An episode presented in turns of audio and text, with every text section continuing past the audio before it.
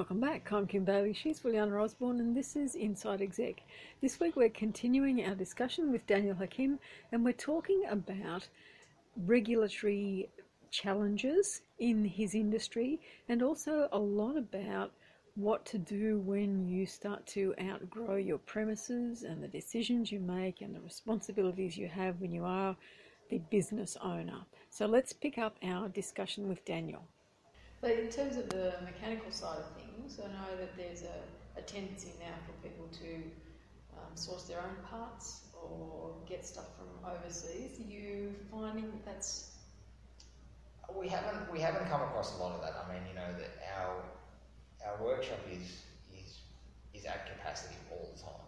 So, I mean, I'm sure that there is there is the need. There is probably areas and people who are doing that, but the, the changes in, in vehicle and vehicle repair over the last five years is more than over the last 45.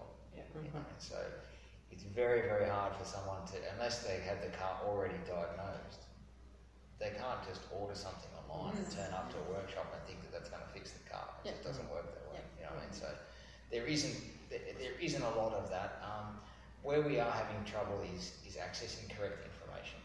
Mm-hmm. So, you know, like car manufacturers uh, withholding information um, mm. where it is available overseas. So, you know, if you were in other markets in the world, um, the repair information is legislated that it'd be available to everyone. Yeah. In Australia, it is not.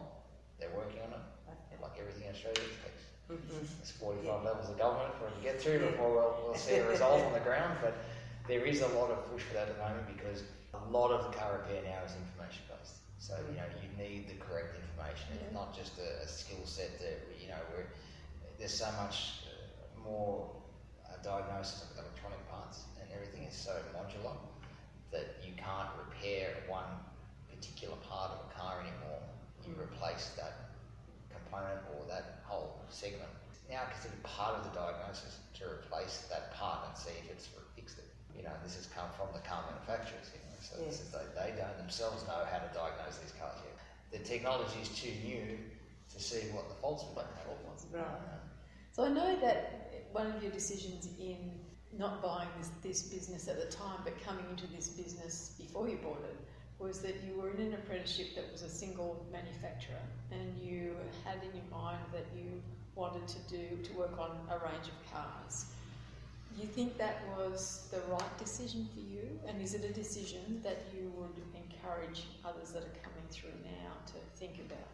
So, I mean, I think it turned out to be the right decision for me. I mean, I suppose at the time I was bored working on, I mean, we were working at a Honda dealership and I mean, they, they make a fantastic product. So, as a young, uh, I guess, vehicle student, we weren't, you weren't being challenged enough. I mean, you know, the, the cars weren't failing. So, you didn't get to, you know, I think you know a year and a half, two years into that brand, I mean you know where I have a love of the brand, it's there was no challenge there. You know there was nothing to learn. You know it'd be a great retirement job. Yes. You know. But um, you know, so you know, and I had an opportunity to work uh, at this shop here on, on the Saturdays, and, and I loved the the atmosphere and the and the rush and the you know it was busy, busy, go, go, go all the time, and you know, and I really liked that. You know, it was the, so I think I fell into it. I mean, I don't think I had a plan of, you know, I was 16 or yeah. 17. I, you, know, you, don't, you don't think fast, you don't think fast Tuesday, you know. So. Not even in your 40s and 50s, trust me.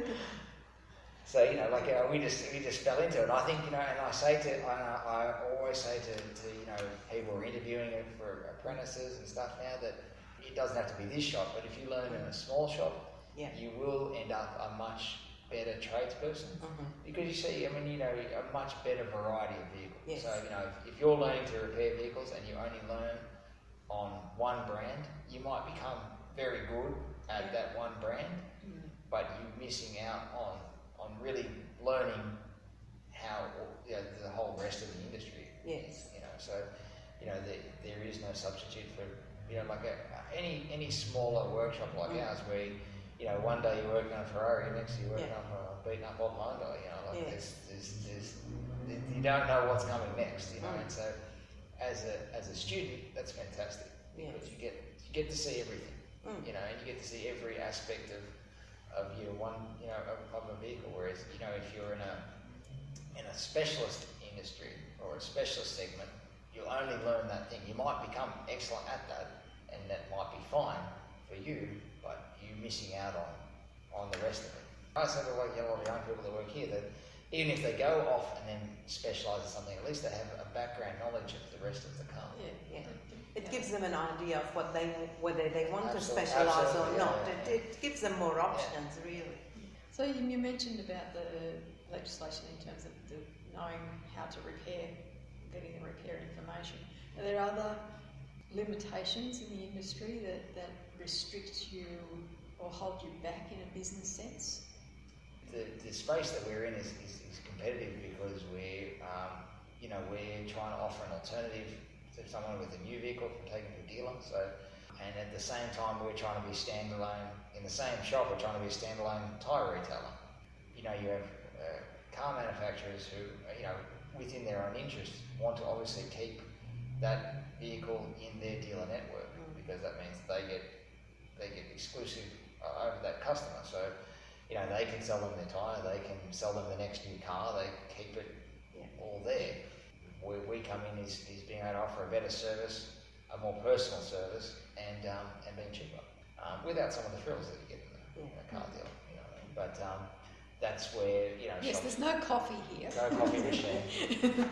Red Bull machine. Um, when someone's got a, a vehicle that's that's still in warranty, you know, they they they they're scared into by the dealers are taking it there to keep that, and you know that's mm. that's been legislated against. So you know that's opened up the, the whole industry to being able to do that. But so you know, a- as a reaction, the, what they what what a, a car dealer will do now to keep that business, and, and that's you know within their own interest to do that, is to offer extended warranties and things like this, which hasn't been legislated against very well, so that you know. You know, whereas the manufacturer's warranty has been legislated that anyone can repair that car as long as they follow that that list of instructions, Yeah. and that's where the information segment becomes important because you know when you buy a new car, you no longer get a book. It's got what's due when. It's all digital. It's all hidden, and they're Yeah. refusing to, to release that information. So you know, even as even as the car owner, you don't have access to what it's due for at what service. Mhm. So it makes it equally hard for another repairer to have that information. So that's that information is, is required, and that's not currently legislated that be available to everyone. And so you know you have a warranty issue then with the vehicle, um, and, and then the extended warranty, those are usually underwritten by an insurance company rather than the car's manufacturer. So they will have all sorts of crazy clauses in them, um, and no one. I know has ever read that document. and so you try to make a claim. you know, and then you'll find that you missed something, like it's got to go back to the selling deal or something like that. So you know, like a lot of those, a lot of those things are written to try and keep that car or keep that customer in within that, that dealer network as they would. But then the, the problem we have as a tyre retailer is that we have a tyre manufacturer now wanting to sell directly to car dealers and into their workshops, and where that was uh, usually something that was done by a tyre shop. Yes. So you know we would have exclusive right over a certain number of brands in an area, and then we would then sell them to the car dealer to. And what they're doing now is the car manufacturers are, are, are doing direct deals with tyre manufacturers and then sending it through their dealer network as, as a part of the car and trying to, I guess, then cut all the tyre retailers out of that segment of the industry. So it's not, you know, 'cause at the moment, I mean, you know, the, there's probably 10 car dealers within 5Ks of here that we currently sell them, they they fit them, but we'll supply them their tyres. They don't hold any stock, it's all Yeah. held here. You know, and they're all, you know, we can, we can be there in two minutes, whatever they, that car rolls in, Mhm. service, whatever it needs, either this or that.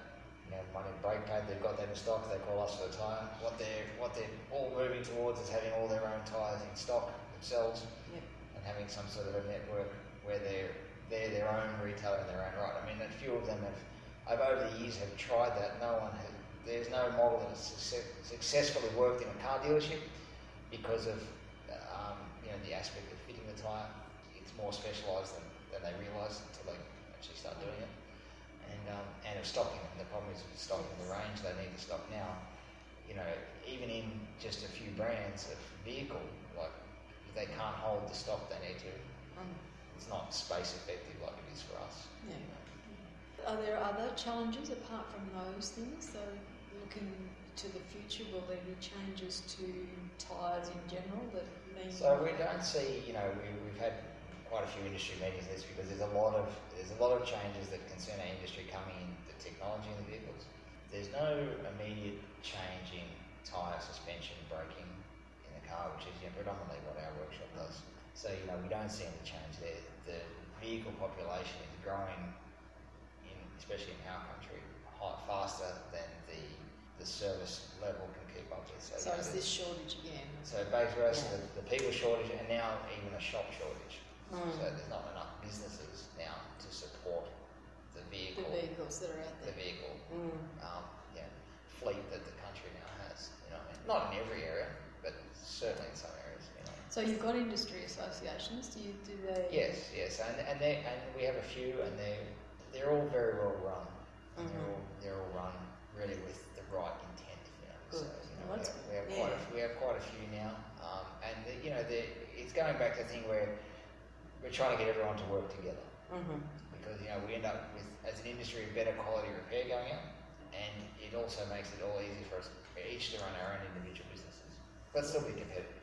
If they're doing the industry profile right, it has to start to address the shortage of staff. The, the, Yes. That's still one area where we, we, we haven't been able to make any, any, any real inroad. The problem is, is that the, what we charge as an industry hasn't really changed in 20 years. You know, what a wheel alignment cost, what a punch repair cost is the same today Mm. and industry wide as it was 20 years ago. No, no other industry has kept their price the same. you know. Um, so, you know, until those rates go up, there is no wage growth really to be had for the, and, and we just, you know, we just let short of people because unless they get paid more, we can't poach them from other industries. Yeah. And, and we don't have, I don't think we have the labour force available to us in Australia. It's a shame, really, because there's got to be an answer somewhere with what you said. Pay them right, increase the prices because they do anyway. But um, but also to get people. There's so many unemployed young people that will be looking, as you said earlier, maybe as a career or as a just a chapter or two in their career to a- move a lot on. of them might have trouble getting to an area. So, you know, Mm. whereas they might be in a regional area where there is Yes. no work for them, Yes. they can't get to a metro centre like us. Mm. You know, so And if they came here, it's Like I- still the travel. there's Yeah. still the travel. So, you know, I've had, But- I've had a, some of the some of the best employees I've had have been from the country yeah. or from overseas. You know, so that you know, the, some of the country guys I've had have been Mm. absolutely amazing. And as you said, to, to live within a reasonable distance, it's cost. Yes. Rental and, or any, and anywhere, you know, yeah. anywhere, and I think in a, in a Yeah. capital city, Yes, a major city, that's going to be a, that's going to be an issue. Mm. So you know, I think it goes back to what people talk about on the radio. It's also housing affordability. You know, there's no, Yes. there is no cheap housing in, No. in North Shore Sydney. Anyway. Mm. So if we look at the business in terms of planning, um, Mm-hmm. I, I have words that I won't use in this podcast that are about business goals. Goals. Goals. Goals. She loves goals. Not. Yeah. She, she doesn't I she doesn't use the word goals. So how do you, you and how often do you do your business planning? You know, I have no business training. I have no prior business experience. You know, we just learn as we go. So we've never sat down and done a plan.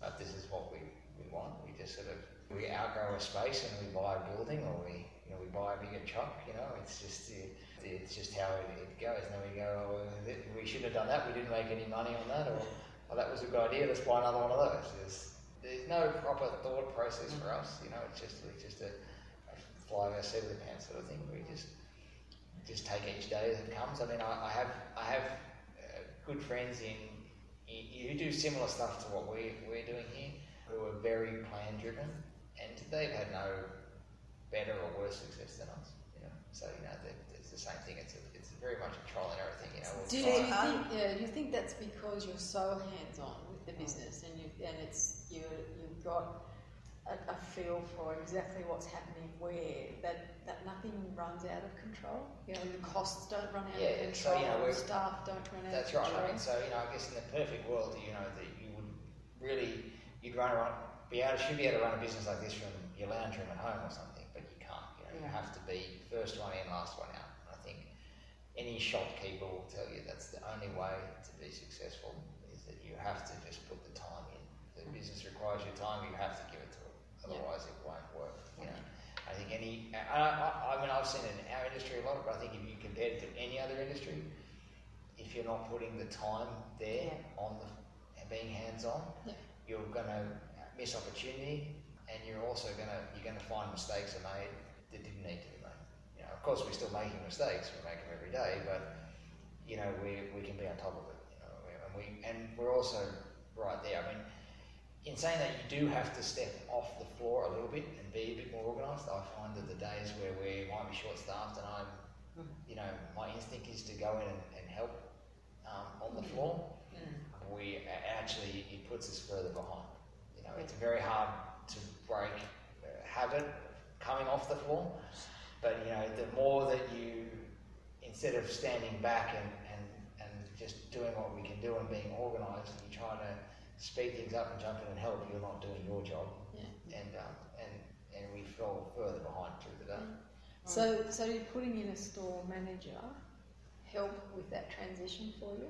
Absolutely, I mean we've done that, and um, yeah. but you know we've we've we've grown to the point where even with the you know even with a full time store manager and myself here, it's too much for the two of us, and if one of us in here, it's it's physically too much work for one Yes. or two people. A lot of situations and questions and stuff where I have the answer in my head, I can answer it in two seconds. It's very very hard to quantify that in some way where you could have a book or, a, or, Yes. or teach someone or something. It's it only comes from mm-hmm. experience. you know. Yes.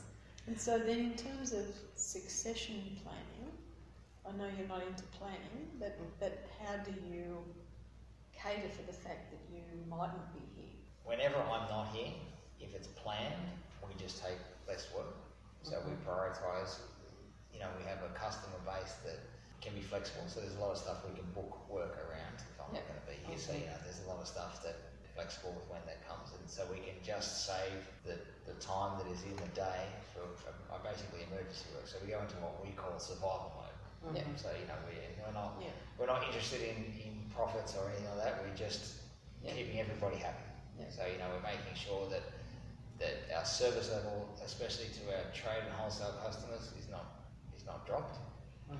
So that you know we're still first call when they want something. So you know, like, and that's that's I think any business that, when you're short of staff, it's not that you can't get the work done, as your quality of service drops. Mhm. So you know, that's we just if I'm not here or if I'm not going to be here, we just make sure that that is maintained, even if we're not making the correct amount of money or what we should be on the for the, for the week or the day. It's it's irrelevant. We just got to maintain the maintain the customers that are are, are important and that, that aren't flexible.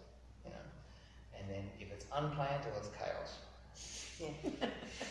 so you really, over time, you could do with, with another one of you, really. yes, yes.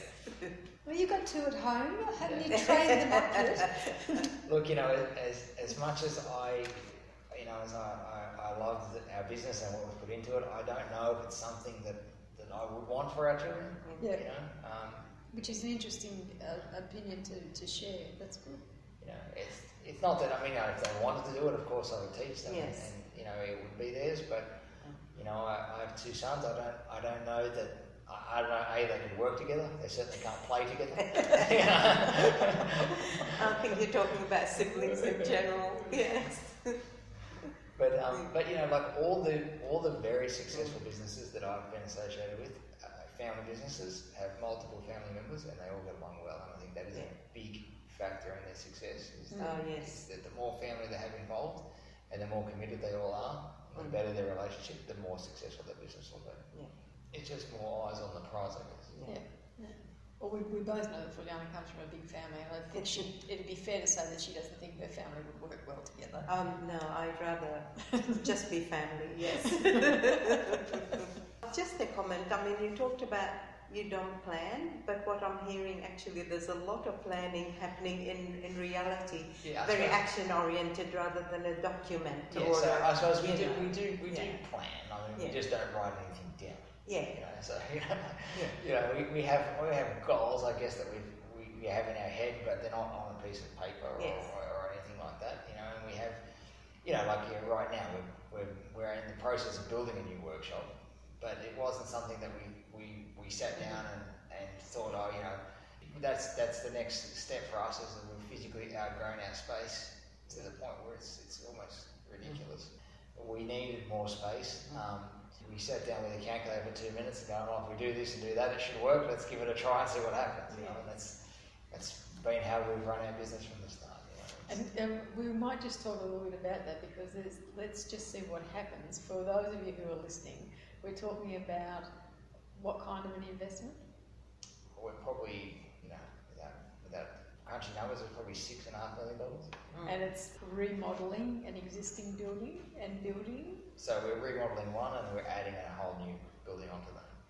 and it's in a in a an area where you'll have to close the road to do the, the Yes. construction Yes, we'll Oh, be yeah. unpopular with our neighbours down there for a couple. and deal with council. And I know that you, you built this building that we're in now. That this was built purpose built for you when you Mhm. moved from around the corner. Were you able to do that and still run your business at the same time? Yeah, that was Oh, that was a horrible time in our lives. Um, you know, and, and when we moved here, you know, I, I said to myself and to my family, I'll never do this again. I'm never moving a business again. Yes. You know, it was horrible. The pressure of, of still running your, your business Mm. and then trying to, to move, and it was not a move that it was a move we, we had to make for redevelopment purposes from where Yeah. we were. It wasn't a move we wanted to make, whereas this move is one we want to make. So Mhm. we're hoping that this goes better, but um, you know, one, you know, it depends what day you ask me. One day it's a good idea, one day it's not a good idea. So So, so just to give the people listening an idea, how long have you had the plans at council now? So I'm, I guess you know I'm probably the wrong person. I'm very anti-government of any sort, but this particular council and this particular uh, job has actually so far gone quite well. I've been surprised. They've been very accommodating. They've you know the delays have really been on me and on planning and and you know because it's so expensive to get it wrong. You know, so uh, you know, I, I like to put a ramp there. No, it's not, and you know, to the point where you know a couple of us guys in here we've gone down to the local park with some cars and some some tape measure and some paint and actually painted it out and made sure that it flows before we build it. You know, we're at, um, and you know, so I guess the delays have been on us as much. As, you know, especially the, the government and council bureaucracy that we have. Anyone who's dealt with a government department or a council, it's no different. You know, but we know what to expect. This particular building we're in right now took three years to get through, but that's because we were pushing the envelope of what was allowed. How they choose what's allowed and and who chooses what's allowed, that's I guess a, a different conversation we can have. that's, that's a whole other area I have a problem with. But um, you know, the, the development we're doing now. I mean, I guess the, the, the key for anyone who's doing any development or anything like that is is just build what's allowed. Yeah. You know, you know, before you buy, before you design, before you do anything, look at what you're getting. Mhm. Is it going to work within the rules? Because if you can make it just something that appears on a desk and gets rubber stamped, that's the fastest way through. Yeah. If you're building something that, that requires a lot of modification to the rules or to the planning, then it's not, you know, unless you're up for a big fight, it's probably not worth it. Yeah. Unless, you know, it was different for us when we moved here because it was necessity. We had to move somewhere. It's, actually quite impressive that you're able to continuously move the goalposts, as you said, and exceed your goals. And now your business is growing, and it's actually both from number of employees to number of clients to premises.